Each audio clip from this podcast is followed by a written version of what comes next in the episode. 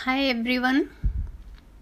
Let us start with Mahabharata stories. Some more portion to be heard today. So far, you have heard that long 13 years have passed and now Pandavas are free. Arjun's son Abhimanyu is getting married to Princess Uttara. Many friendly kings and relatives are invited, and all have come to attend the celebration. It is a time to rejoice, and everyone is happy. King Drupad has come from Panchal with Draupadi's sons and his brother Drishtadyumna and three divisions of army to Paplav. That was the name of the place. Kasi Prince and Sabil rulers have come with their army. Sri Krishna has come with his brother Balram, Abhimanyu, Subhadra, and many Yadav warriors.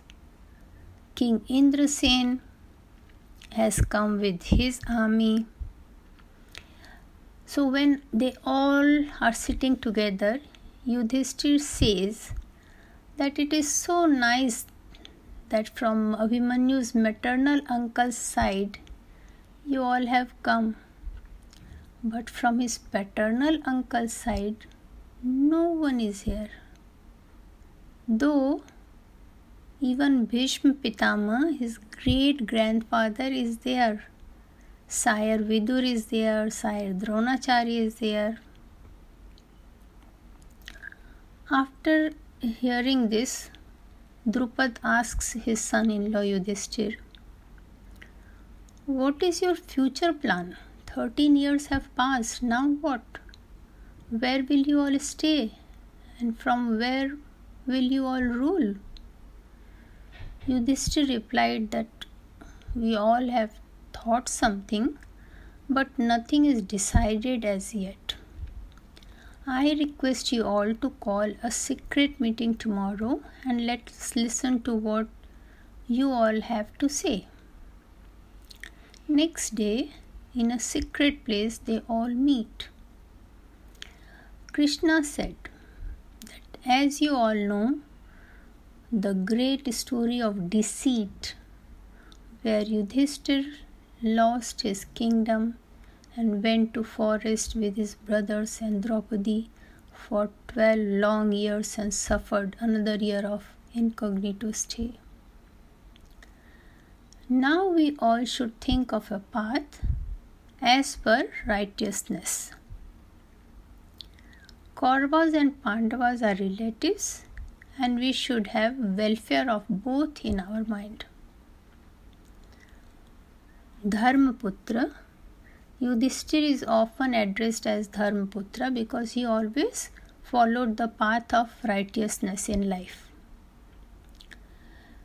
Dharmaputra desires of nothing that he cannot justify claim. And he wishes good to all the sons of Dhritarashtra who have deceived and wronged him. I feel that we should send an able and upright emissary to Duryodhan to persuade him to a peaceful settlement by the restoration of half the kingdom to Yudhishthir. After Krishna has spoken, Balram said that he agrees with Krishna. The solution he proposed is wise and fair. If Pandavas can get back their kingdom by a peaceful settlement, nothing could be better for them and also for Kauravas and also for all concerned because it will bring happiness and peace in the land. So we should be able to send a man who is a real good negotiator and must get approval of all elders before he goes to the king's court. And then he adds that Yudhishthir, with full knowledge of consequences, has staked his kingdom and lost it, fully aware that he was no match for Shakuni. Yet he played against him. He cannot now complain, but can only beg for his rights.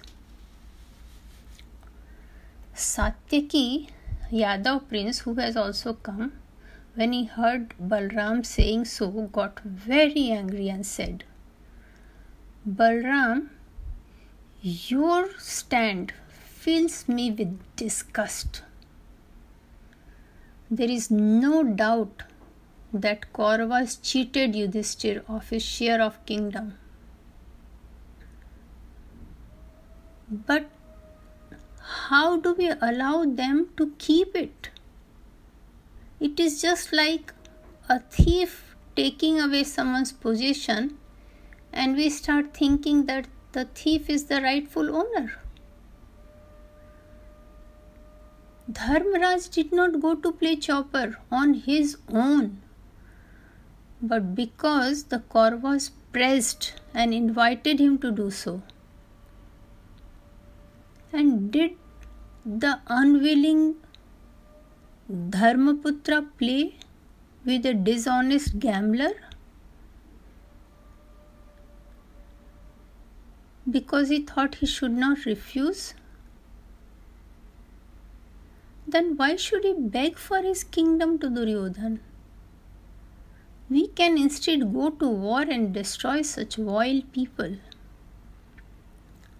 King Draupad was very happy to hear Satyaki. He advised Pandavas to send word instantly to another kings, Salya, Dhritarashtraketu, Jayatsena, Kekya, and all other friendly kings. And as Krishna advised, Drupad agreed to send an envoy to Hastinapur to King Dhritarashtra. Draupad said that the learned Brahman who conducts the religious ceremonies in my court will be sent to Hastinapur and Drupad, with the help of his able ministers, instructed his priest as to what he should say to Duryodhan and how he should convey the message to Bhishma, Dhritarashtra, and Dronacharya. When Draupad concluded, Krishna addressed Draupad. What you suggest is very practicable and conforms to the kingly code. Baldev and I are bound to Kauravas and Pandavas with equal ties of affection. And we have come here for Princess Uttara's wedding and will now go back to our city. You are senior in age and wisdom and entitled to advise us. After that, Krishna left for Dwarka. After that, Drupad also went to Panchal with his son in laws, daughter, Abhimanyu, Princess Uttara, and all who, who all were there from his kingdom. Then he advised Arjun to go to Krishna to ask for his help it happened so that Duryodhan was also sending envoys to friendly kings to be ready for war. He too rushed to meet Krishna and reached a bit before Arjun. He asked the sentry for Krishna, who informed him that Krishna is sleeping. So Duryodhana entered his bedroom and saw a chair kept near his head and sat down. When Arjun came, he stood near Krishna's feet. when Krishna opened his eyes, he saw Arjun and asked him, What for is he there? Then Duryodhan said, I have come first to ask for your help. But Krishna said that I know both of you have come to ask for my help, but I saw Arjun first, hence I will give him the option to choose first. I have two things. One, I have my Narayani army who will fight for the person who chooses them. They are very powerful. And another is myself, but I will not touch any weapon in the war. Duryodhan was very scared that Arjun will choose army but to his surprise, Arjun chose Krishna himself. Duryodhan was very happy to get powerful Narayani army. He thought they will surely win the war.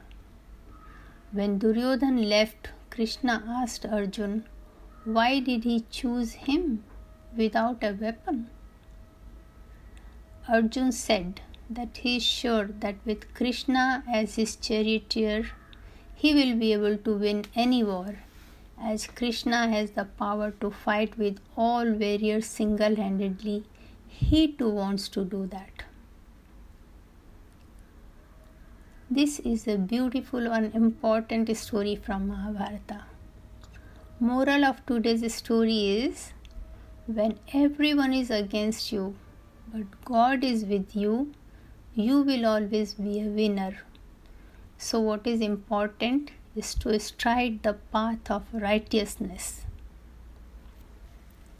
Bye bye for now.